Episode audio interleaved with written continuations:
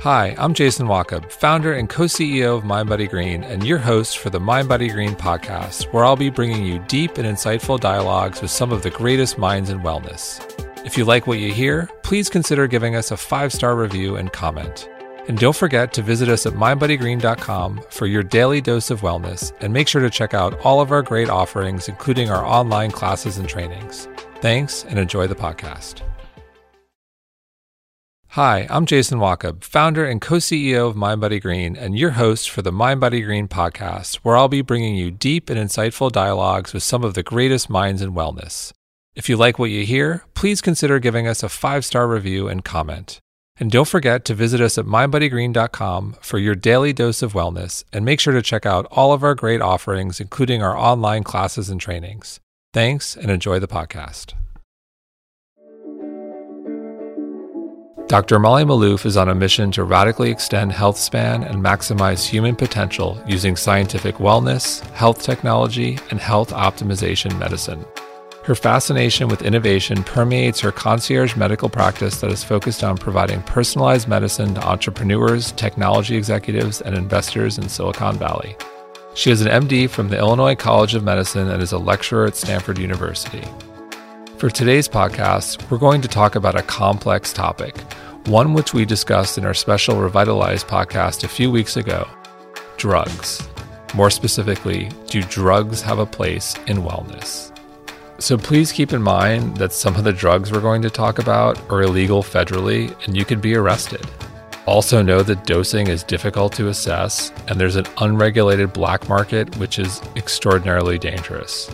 Always, always talk to your doctor about use and use these drugs at your own risk. People have adverse events. You have to be cautious. There are serious risks. With that being said, here to dive into this very complicated topic of drugs and wellness, Dr. Molly Maloof. Molly, welcome. Hi, thanks for having me. It is so good to have you back.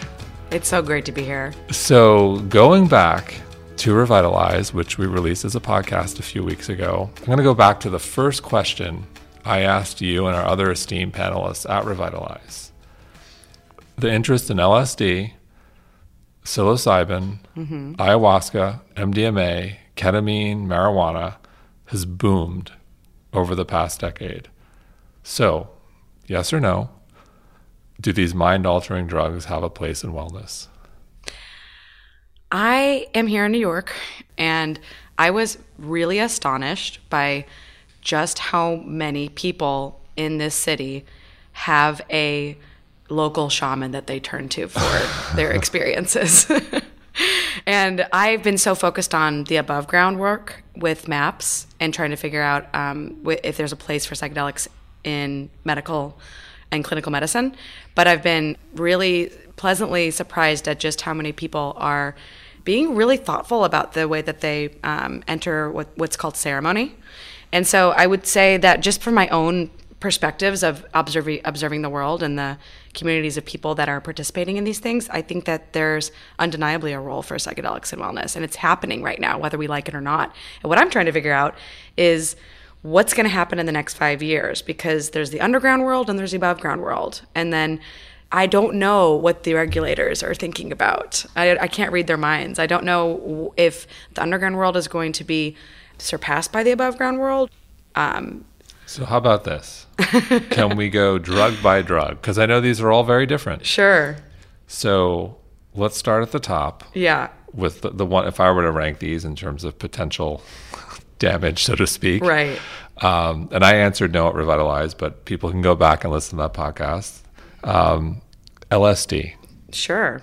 Um, pretty well known substance to. Um, and, and if you haven't read about the history of this substance, you really should learn about it because it's fascinating. And I would say that most people who have ever experienced it notice there's significant enhancement in creative thought. And so you can make connections that you wouldn't otherwise be able to make without the medicine. So it's a powerful tool for creative explorations, creative outputs.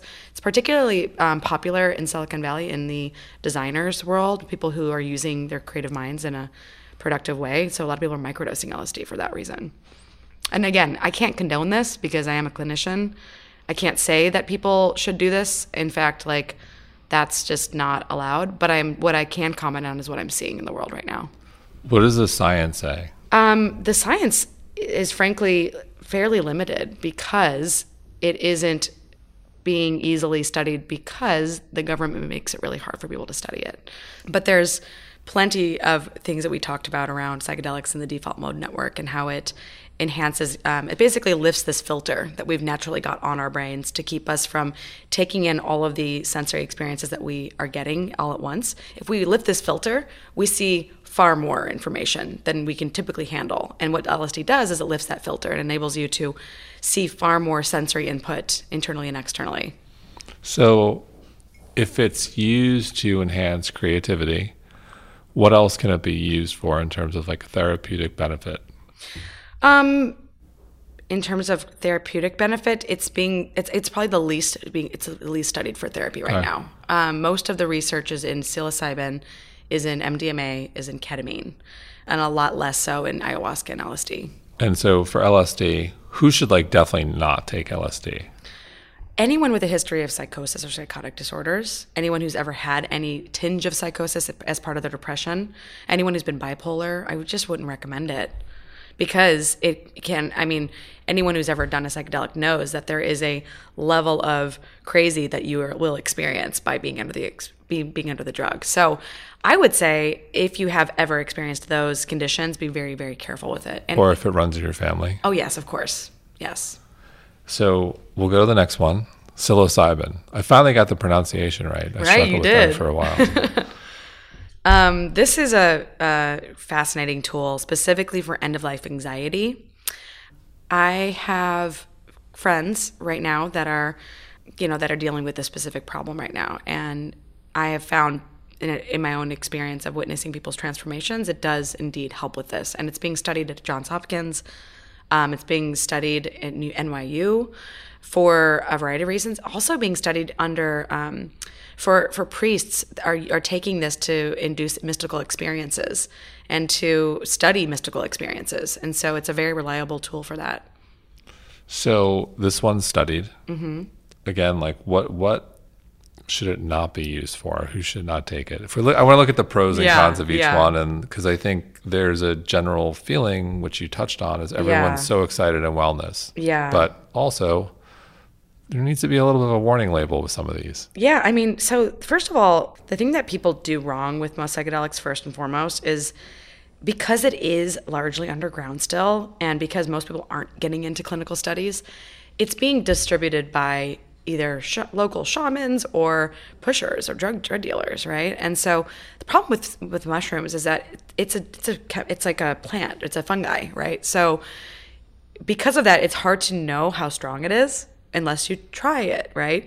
So I think that um, anyone who's inexperienced with psychedelics should be really careful with dosing and always do the smallest amount that you could possibly do and not a giant dose of anything because frankly it's kind of like um, training wheels you shouldn't be you shouldn't be like flying an airplane before you've learned to drive a car or ride a bike.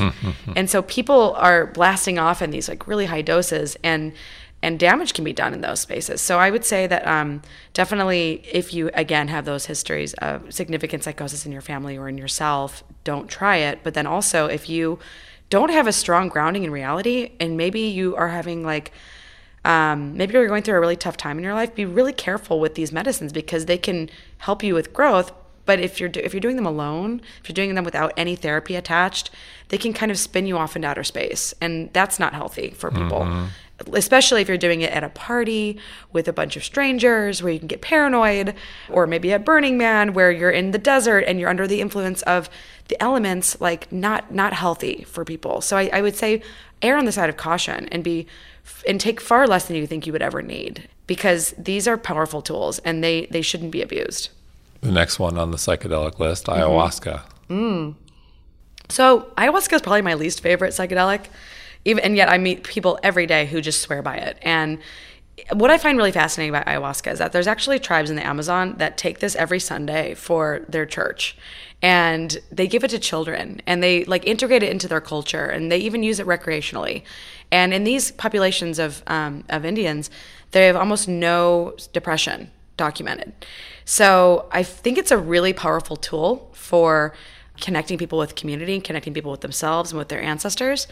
But again, it's always about who you're going to sit with because A, the medicine is hard to predict what it's going to do, where it's from. B, there's a lot of physical side effects of this. Not only do people purge by vomiting, Yeah. but people have been known to um, like this is so gross, but some people even wear diapers because of Yeah. accidents that can happen. So, because of the physical um, nature of this, you you want to be with a group of people you're really comfortable with, and you really want to trust a shaman that you work with. And then you also don't want to just hop on a plane and go to Peru and just like pick the, the you know the, the shaman that's sitting outside the airport, because I, as I mentioned um, at Mind Body Greens conference, you really want to choose a shaman like you would a neurosurgeon and really know and trust them so that you don't end up hurting yourself or end up um, in a place where you're deeply challenged and you're not being held. So that's what I would recommend there. And and again, like it's a physically demanding um, medicine. Part of the value of the experience is actually in the preparation. So the dieta is the nutrition, is the behaviors, it's the is the meditation, it's the media cleansing, it's all the things that you do beforehand that really optimize for the experience. And I have found personally that not doing the dieta leads to nothing happening. So, can, can we talk about bad trips though? Mm-hmm. What what exactly is a bad trip, and then what happens, Yeah. and when does it go really bad? Like, just Yeah. what happens in the brain? Well, typically the conditions that create a bad trip are both internal and external. And the and the big ones that we've always kind of known out, known about are set and setting. So it's where are you in the world having this experience? Do you have any possible chance of having to pretend like you're not high? Because if you have to go in front of like an authority figure and you're in the middle of, you know, a festival or something and you have to pretend like you're not on a psychedelic, that is extremely paranoia inducing. So typically when people have a bad trip, it's because they were put in a position where paranoia was set off. Um, they thought they were going to get caught, thought that they were going to get arrested, and they were in a fear-based state. And fear in a, in this in this experience is like a great a great trigger for a bad trip. The second is is feeling unsafe or feeling unsupported. People who do psychedelics alone, maybe in the wilderness, you know, you can you can really hurt yourself if you're not careful. So it's always best to be cautious with where you do this, who you do this with, preferably not doing these things alone. And then also like where were you in your life? Like are you in an extremely challenging place in your life? maybe this isn't the right the right the right thing for you at that moment. Maybe what you need is therapy. Maybe what you need is community and connection. And and so when people do psychedelics in an unsupported way, it can throw you off into outer space and then you feel totally disassociated with reality. And in that situation, especially in the possibility of ego death, you can feel you can feel very much detached from reality and that can be frightening. You can also feel very detached from yourself if you take too big of a dose. So bad trips typically happen in the wrong location with the wrong people, feeling either unsafe, feeling um, threatened, feeling like you might be arrested, and, and then maybe in your you're in a place in your life that's really challenging and you're not being well supported. What about the feeling like, is this ever going to end? Yeah. I want it to stop. Totally. Um, that typically will happen if you're on a heavy dose of a psychedelic that you maybe weren't prepared for. Maybe you didn't know the dose you were taking. Maybe you weren't cautious and like took a small dose. Maybe you, someone pushed something on you and you took something that you didn't even know if it what what it was. It's another thing people don't talk about, which is that a lot of these things are being bought on the dark web, and you don't know the quality. And so I don't care who your dealer is. Like you at the end of the day, until we have a clinical environment where we can prescribe these in a clinical setting, you are taking risks. And those risks are why these are so highly um, regulated by the DEA. Because the DEA and the government doesn't want people to hurt themselves. And there were a lot of casualties of the 60s. Sure. You know, there were everybody knows somebody whose life has been altered in a negative way from psychedelics, who will never touch them again because of that. Yeah. Sure. I had a bad trip in well, college. And it It was just I had no idea what how much it was or Yeah. whatever, but I, we're Okay, so all let's in and it was that. fun and you Yeah. know just like too much and parts of it were great and then part of it was like all right, I'm done. and and let's also yeah i mean let's also let's also talk about two two other things first of all because this isn't being delivered with the context of a physician um, there is no off switch in the in the in the world of you know recreational psychedelics so typically if you were a doctor just d- delivering a medicine and there was a bad side effect you could give someone a sedative like valium Sure. right but that people don't do that in the in, in the you know in the world of recreational um, psychedelics. So like you might be stuck for 12 hours high and that would really be awful. It would suck, yeah. you know, and not everybody has a Zendo tent to turn to, right? At Burning Man, there's a place called Zendo where people having bad trips can go and work through them with trained sitters, which I think is fabulous. But um, some people don't have that support system. And so you can it can be really frightening to feel like oh my god I'm in a I'm in a constant loop that's never going to end. What if I what if I'm here forever? That typically is the, the the fear. Some doctors consider bad trips to be opportunities for growth and learning, but I would say that that's probably with the caveat if you had someone to help you w- with that process. So what about we'll, we'll segue to the next mm-hmm. group. So we've got MDMA next. Sure. Well, MDMA is particularly interesting right now because it's being considered as a breakthrough therapy for PTSD. So, post traumatic stress disorder doesn't have a lot of well established evidence based uh, methods of, of helping people.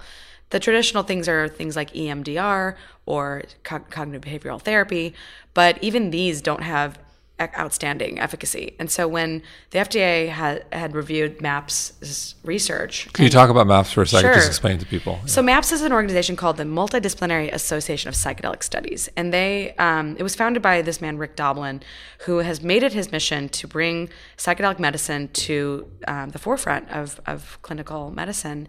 And MDMA assisted therapy has been studied for um, helping people recover from uh, significant traumatic experiences that have that that might be affecting their lives many many years after they've um, they've had the experiences. So, in particular, people like veterans, people the victims of traumas, um, turn, have been turning to this medicine in the clinical research space, and they've had outstanding efficacy.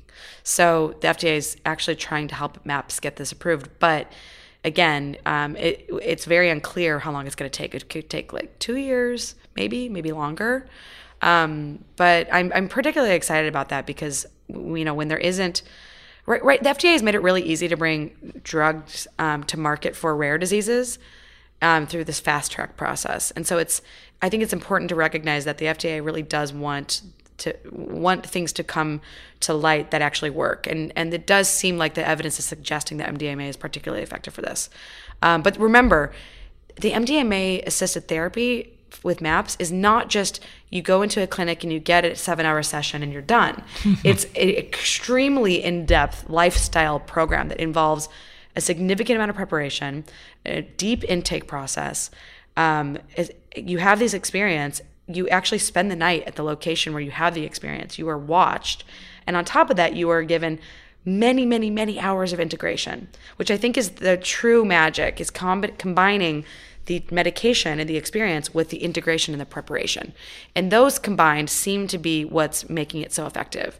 And what's problematic about a lot of the recreational world is people sort of going into their ayahuasca ceremonies, getting their fix, and then getting back into their lives and then forgetting everything they learned. So at the end of the day, you have to integrate. Otherwise, you're just, you know, like for example, like ketamine.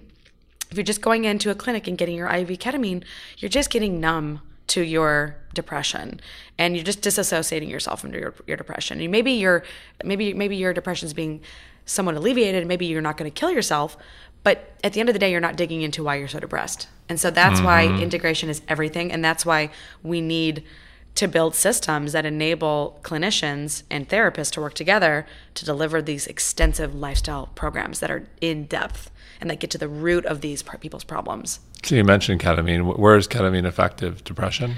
Very effective in depression, and particularly depression with suicidality, which is killing so many people in our country. And I don't know if you, have noticed this, but um, the life expectancy of Americans is declining. Mm-hmm. In particular, um, white men and middle class individuals, for for example. There's just there's just a bunch of research on people turning to opioids for their pain, and opioids will numb you, but they will also suppress your respiratory system. So what's happened is that ketamine is, is starting to replace the opioid epidemic. And fortunately or unfortunately, it is, I, I mean, I would say a lesser evil, but it's, but if it's, if you're just going into a clinic and getting your fix, you're not dealing with your problems. So yes, of course, it's going to save some people's lives. And yes, it will keep them from killing themselves, but we have to make people's lives better. We can't just we can't just get people off the precipice. We have to bring them into, you know, um, human flourishing, preferably.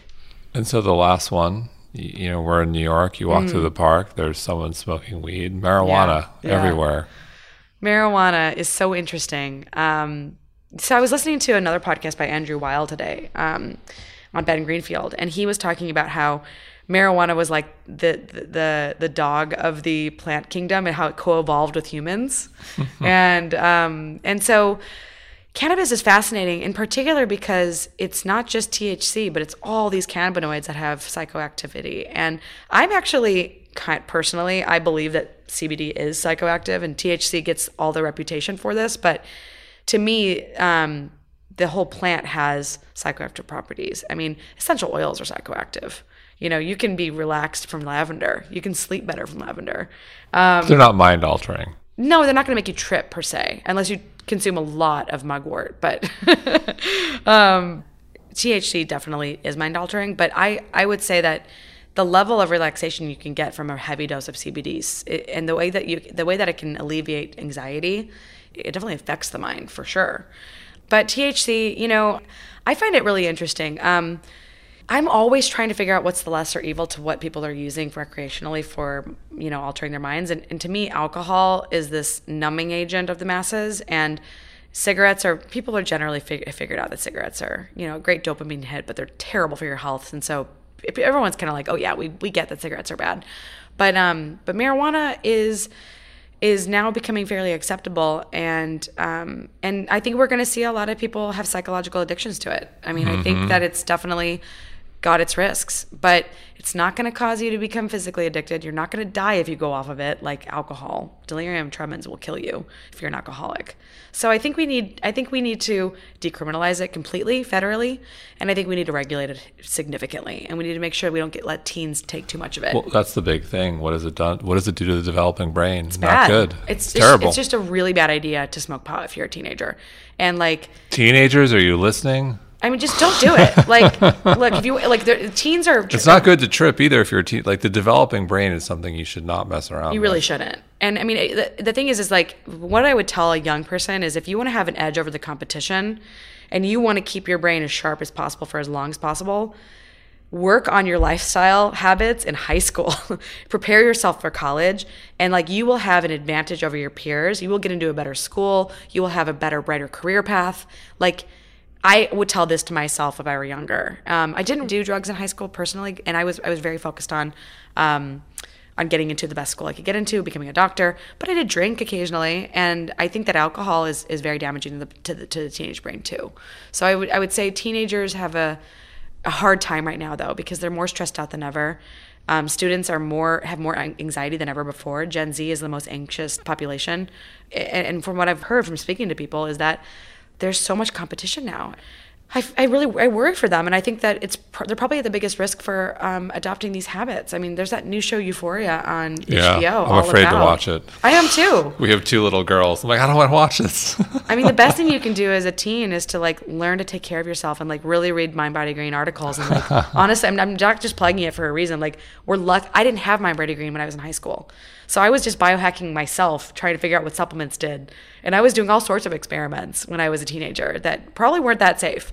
Turns out I turned out okay. But like but looking back, it's really funny. I mean, like I took ephedra in high school. I remember sitting, in class, like floating above my seat, being like, I'm high right now. What is going on? And I was like, oh, it was the ephedra. Probably shouldn't take that. That that can't be good for me. you know, and it's just like if I was doing that in high school, I don't even want to know what teenagers are doing. Yeah, you know. So going back when when I first when I asked this question at Revitalize, you know, do mind altering drugs have a place in wellness? I was the only one in the panel who said no. And yeah. and my reason, you know, in college I did everything, I tried everything, and so forth. But f- for me, wellness has been about going within, mm-hmm.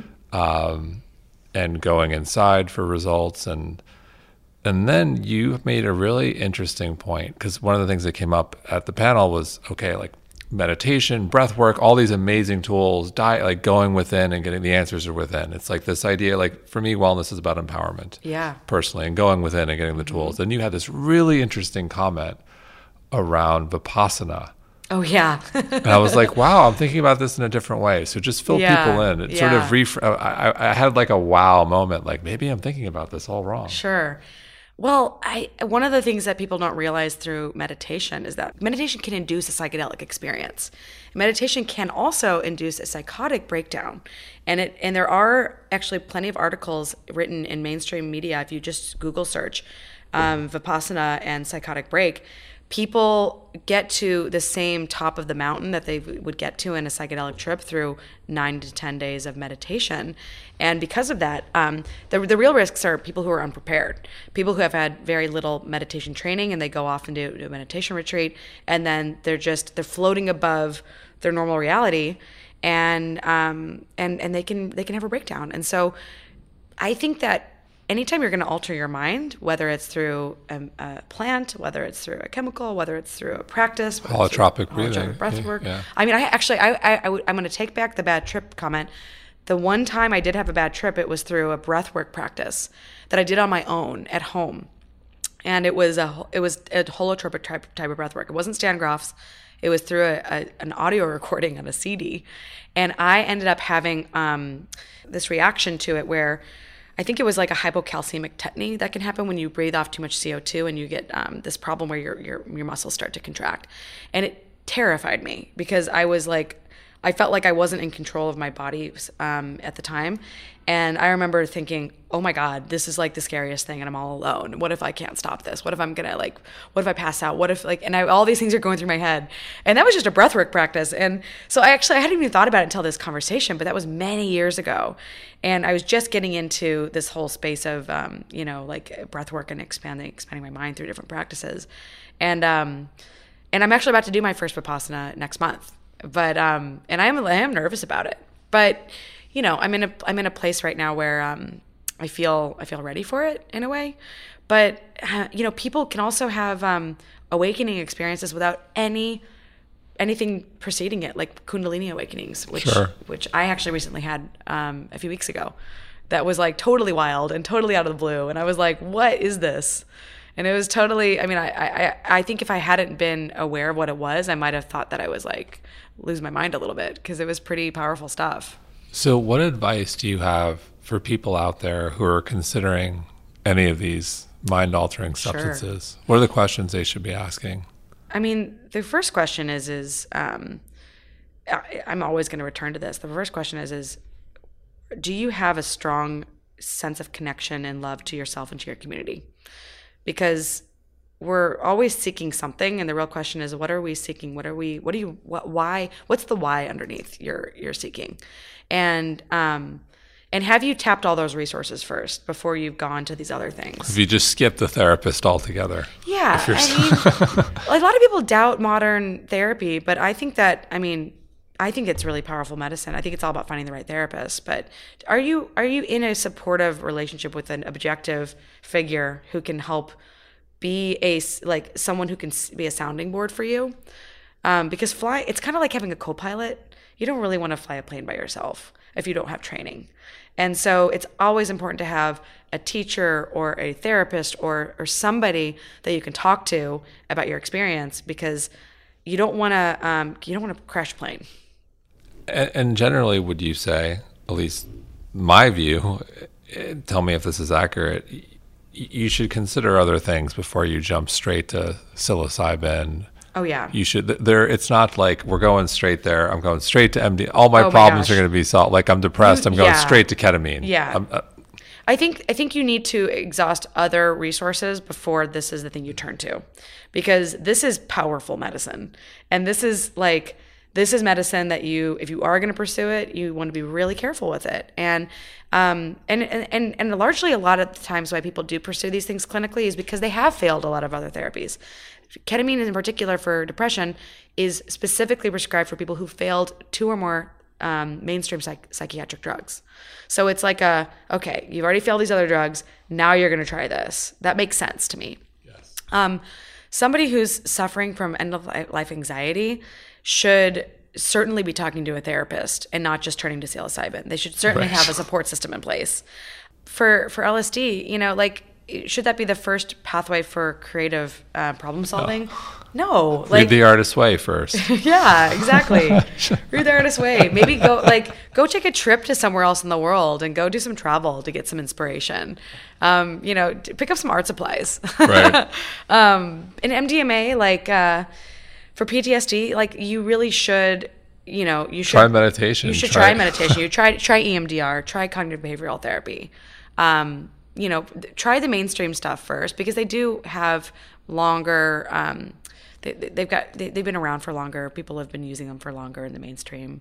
Um, but then, but the key is is that like recognizing that there's a bunch of tools in the toolbox, and this you should always pursue the things that are safest first, and then pursue the things that okay you've, you've exhausted all the safe things. And then also pursue like i think i think a lot of people are still fairly isolated. People are living alone. People are lonely. People are disconnected. You know pursue turning off your your instagram. Pursue detaching from your media and like literally go out and make friends. Like that is a powerful medicine you know? And like human connection. I actually think that a lot of why people are pursuing these ceremonies underground is because of the community that people are creating around these ceremonies. Like Right. people are going into these these ceremonies with sh- shamans and they are like connecting with a bunch of like-minded individuals in an almost ritualistic manner that reminds you of something you would see in you know in in, um, in ancient cultures. So i think that there's something to be said about even pursuing sound healing going to do something like that. Like sound healing is powerful medicine and it's like if you've tried that then like do that before you do these things. I love that. you know So you're in the center of everything in the valley. You work with a lot of high performing executives, to say the least. yeah What does biohacking look like out there these days? What are people doing? What's legit? Sure. What's a little crazy? Yeah. I mean, I can speak to what I do a little bit and I can talk about what else is out there. Um, so, like a few years ago, like, you know, when I first got into this space, biohacking was a response to people not being able to get what they wanted through the healthcare system. Because the healthcare system wasn't let you order was wasn't letting you order labs every quarter. They weren't giving you prescription supplements for optimizing your health. They weren't um, they weren't doing things that were designed for improving health and human flourishing and performance. So people were having to go outside of the system and go online to like laboratory purveyors and going around to like biohacking experts like Ben Greenfield and listening to his type of podcast, or going to like people like the Bulletproof Exec, you know, Dave Asprey. People were turning to these these individuals who are saying we weren't served by the system. We had to fix ourselves through our own means. So we, you know, we we are now biohackers per se. And so now in the last six years, there's just been a massive explosion of biohacking and biohacking websites and biohacking conferences and biohacking startups and you name it, it exists. And so um, I've always felt really strongly that we've needed to take really healthcare from a sickness billing industrial complex to a system that creates health. And by health, I mean the ability to adapt and self manage in the face of adversity. So I look at biohacking as an opportunity for people to go beyond healthcare and beyond sickness billing and beyond just waiting till you're broken and saying, how can we prevent, predict, um, disease? And how can we identify the earliest markers of disease, somewhat like the Lee Hood and Nathan Price systems biology approach, the P4 medicine approach, and bring tools that have been used in mainstream medicine, but apply them to amplifying and, and optimizing health. So, what I do is I do um, a precision medicine approach to biohacking. I do genetics, I do metabolomics, I do clinical chemistry markers, I do hormone markers, I do microbiome testing, I do continuous blood glucose monitoring, I do um, activity monitoring, sleep monitoring, heart rate variability monitoring, and I do a really long medical history that involves asking a person about their medical history, but also about the different functional status of different aspects of their health and their lives. So I have about 25 questionnaires that I go through with a person. I analyze their environment, I analyze their relationships, I analyze their spirituality, I analyze their psychosocial health, I analyze their metabolism, their fitness, their sleep, their nutrition, their digestion, and I'm looking at this pretty large picture of a person's life. And then I create custom compounded nutraceuticals and medicines to mitigate imbalances and then apply lifestyle medicine to help them think about different parts of their lives that need to change.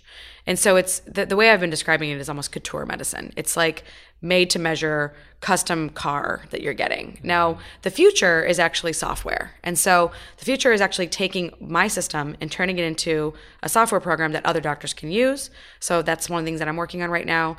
Um, I'm also really excited about continuous glucose monitoring because I think insulin resistance and metabolic syndrome is rampant, and it's a huge predictor of neurological dysfunction, depression, heart disease, diabetes, and dementia, and cancer. So all these chronic lifestyle-related diseases are largely rooted in um, inactivity, overeating, too much stress, lack of connection to oneself, one's community, universe, ecology, and so I think. Um, more and more and more, I'm turning to understanding fundamentally how these parts of our lifestyle are affecting our mitochondria and how mitochondria health is like core to health itself. And so that's where my career has gone, but that's how I do what I do. That's my flavor on biohacking. Um, it's it's really exciting to uh, right now be a part of the entrepreneurship space because I have a ton of companies that I advise in the food and the beverage and the supplement and in the software space that are creating opportunities to take biohacking to like millions of people. So, what do you find yourself finding with people Yeah. mostly? Like, if you had to generalize, what are you seeing a lot of? What do you, Sure. are there certain themes? Are there Yeah. things you find yourself prescribing more often that are Mm-hmm. And then what are things where you see where, like, oh man, like, that's just crap. that, that's not. That's Mm-hmm. Yeah. not real bio. You're being sold because there's so many. you- It's such a there's a huge bucket of what people consider to be biohacking, and there's Sure. some stuff that there's science behind, and other stuff which, eh, Yeah. maybe a little developing. I mean, I think I think the I'm very cautious about this world of stem cells right now. I think it's a little bit woo woo. Um, I think there's a lot of overpromising and underdelivering, and a lot of money being wasted.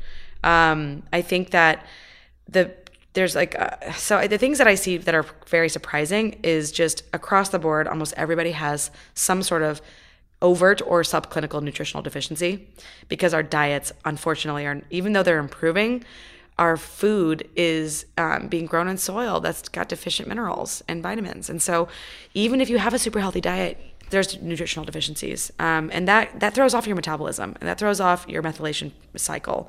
So um, that's pretty common. I see um, a lot of undiagnosed invisible insulin resistance and postprandial blood sugar abnormalities. So, a lot of people have normal blood sugar on labs, normal, quote unquote, normal hemoglobin A1C, normal fasting glucose, but then you put a glucose monitor on them and they're spiking all day long after meals.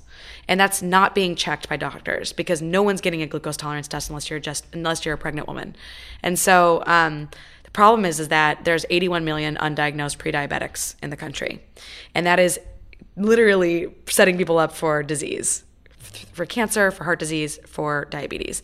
And we've been so obsessed with LDL and we've totally ignored blood sugar, and blood sugar damages blood vessels. And postprandial blood sugar spikes, post meal blood sugar spikes, literally damage blood vessels more than anything. And so LDL has to come in and patch that up. And so I think that we are um, we are unfortunately in a, in a place where continuous blood glucose monitoring is still a medical device that's only prescribable and covered by insurance for people with diabetic diabetes type 1 or type 2 and even if you have type 2 you have to be a brittle diabetic to get it covered so i'm very frustrated and very um, unhappy with the healthcare system because we should all be putting these on once a year minimum I couldn't even get heart disease runs in my family, so I, I get labs every quarter. So Yeah. like I couldn't even get my LPA covered. yeah It's insane. Yeah. Like there was a great article in the New York Times by Super Anahad. O'Connor. Like LPA, it's Yeah. like the big. It's a big.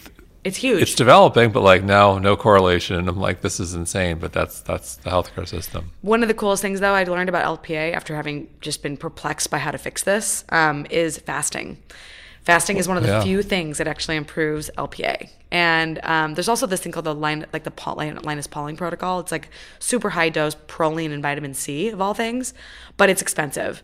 Fasting is super cheap. So It's a great. It's a great biohack that doesn't cost anything. The, the, honestly, the three biohacks that cost nothing that everyone should do more of are just running, just high intensity interval training. You have to work your way up to that. You need to be functionally able to do that. But just giving your body those spurts of high intensity cardio it's what I do is I do a minute of sprints, a minute of rest, and I do that for 10 rounds. That is a potent 10 rounds is intense. It's I, I worked up to that. okay. That's after like years of training, of course. So you have to work your way up. Even just one sprint is it's it's all about that signal that you're sending your mitochondria. I go fast up the stairs. Is that good enough? That's something. There are four flights. That's something. Keep doing it. Now skip Okay. a, skip stairs next time. You know. I can do it. It's all about challenging your metabolism and setting the signals to to the mitochondria that you need to make more, because mitochondria are the power plants and the signal transducers and the actually, funnily enough, they're the flux capacitors of our cells. so everyone always laughs when, they, when I say that because it's it's actually true. So they're they are largely responsible for our ability to have enough power to maintain the integrity of our bodies. And that is it's like a it's like if you don't have enough mitochondria your building starts breaking down. So i'm all about mitochondrial health. And so biogenesis is stimulated by high intensity interval training but then um, also weightlifting will do that. But then um, mitophagy which is throwing out the bad batteries is stimulated by fasting. So to me a few sprints here and there and a few fasts here and there, you're going to see your health improve. The unfortunate thing is you have to condition yourself up to both of those. So you can't just start with like my regimens. You have to work your way up, starting with things like 12 to 14 hours of fasting, and then eventually things like 16. And then when you're really comfortable and you're insulin sensitive, you can you can start challenging yourself with more. But it's all about kind of like cross training your metabolism. But these are free. Fasting's free. Fitness is free. Anyone can go outside. And then nature. I mean, going to a park, just being exposed to green space is nourishing for your mind. And we don't have enough of it in our lives. I agree. So you mentioned women earlier. Yeah. Let's talk about women in biohacking. How do women different than men? Well, we have this thing called menstruation, unfortunately, and it turns out that throughout the month, uh, as a woman, you have to deal with all of these changes with your estrogen rising and then falling, and then your progesterone slowly rising. And those changes lead to all sorts of personality changes and mood changes and energy changes. And because of that, you got to be careful with how you um, how you challenge your system. So some of the things that can happen to women who overdo it on the ketogenic dieting, who overdo it on the um, high intensity CrossFit, who overdo it on the fasting, is that they can send their body into a survival mode where they will prioritize survival over re- reproduction and they will delay or stop their period. And that is not ideal for a fertile woman. So you really want to do a good job tracking your periods with the apps like Clue or apps like Glow. And you want to make sure that you are listening to your body and you are not overstressing your body. You have only so much stress you can fill your cup with. And first and foremost, we have work related stress. We have commuting stress. We have noise pollution. We have the stress of um, just interacting with people every day. So, like, be careful with how much stress you fill your cup so it doesn't overflow. And use these metabolic stressors, which are good for conditioning your system, use them carefully. And it's like you want to give your body just enough stress that you can give the stimulus to say, okay, I'm going to try to make you stronger, but not so much that you don't recover. So it's kind of like um, you don't want to overtrain, you know? Right. So Yeah. what's what's a day in the life for you in terms of sleep, Sure. nutrition, what do you eat, supplements, etc.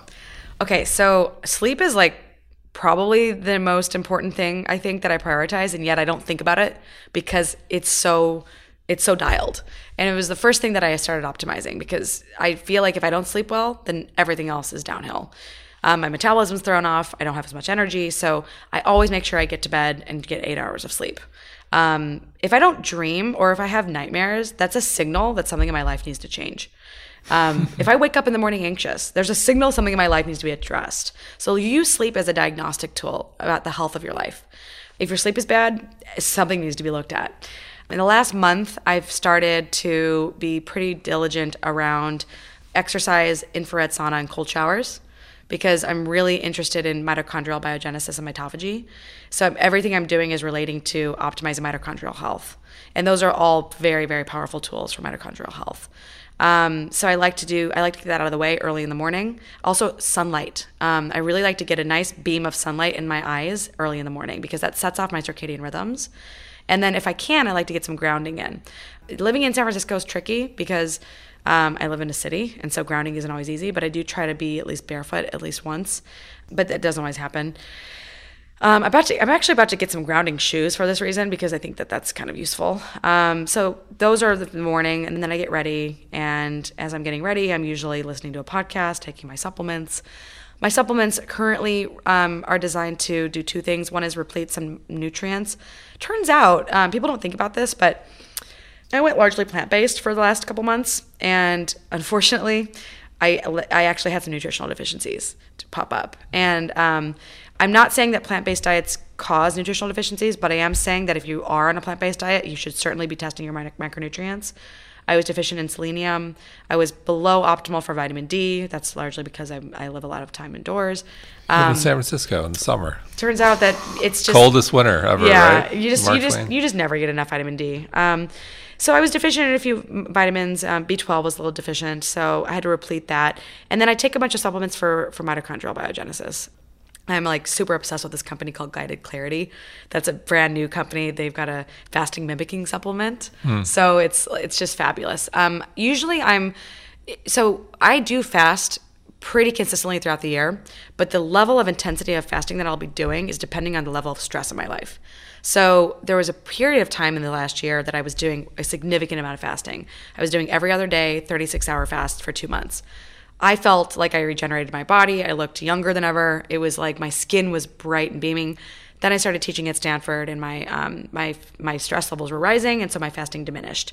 So I stopped fasting for a couple months. Now I'm getting back into it, and right now I'm doing three 24 hour fasts a week right now. Wow. And it's really not that hard to do. I'm if I it's it seems like it's so hard, but it's actually not that hard. And I feel like that's easy for me to do without having to resort to like overeating afterwards. Um, I did a three day fast. I try to do that every quarter recently. But my, my morning usually involves some form of coffee.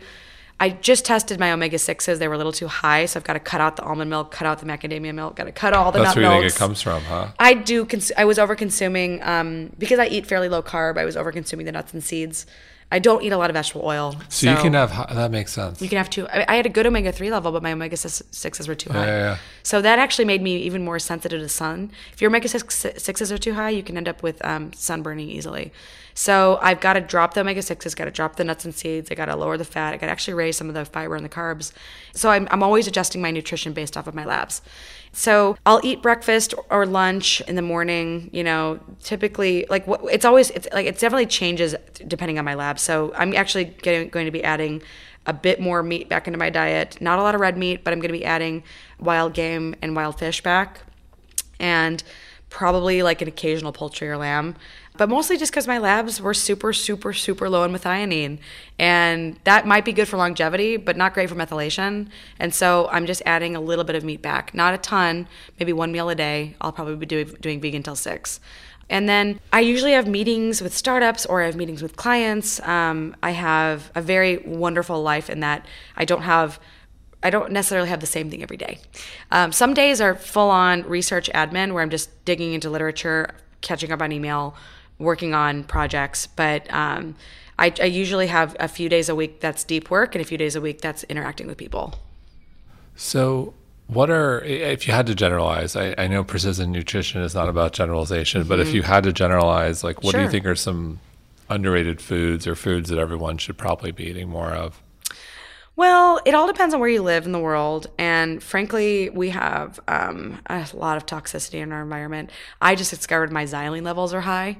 So I've been flying a lot and I've also been getting my nails done a lot. And I'm like, oh, where does xylene come from? Turns out it's from like chemicals in the environment. So because we live in a toxic world, we could all be detoxing more. I love milk thistle for this. I think almost everybody who lives in a city should be on milk thistle because we're just all exposed to so many toxins in a city, um, and it's just a great liver t- uh, liver detoxifier.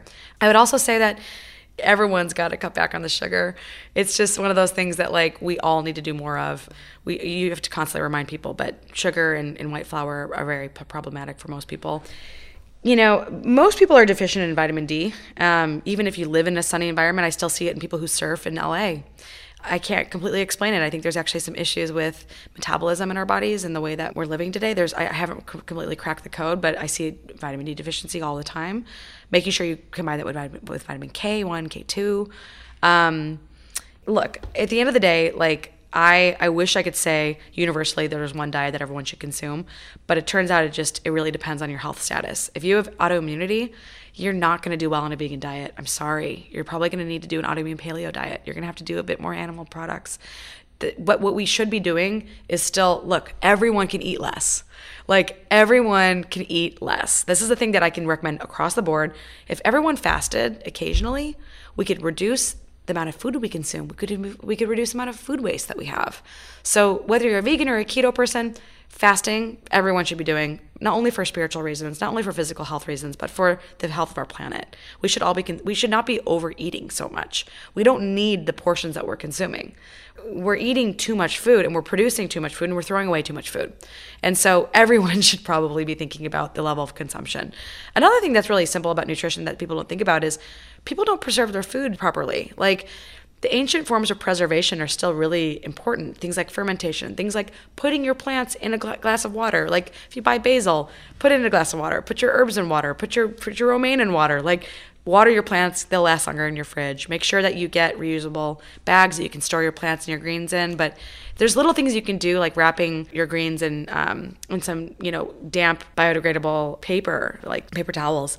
Uh, putting those in a bag and preserving the food that you do buy really really caring about the food you consume and not wasting things. Mm-hmm. I mean, I lived in Mexico in college and you didn't waste a darn thing. People ate food a lot longer past its expiration date.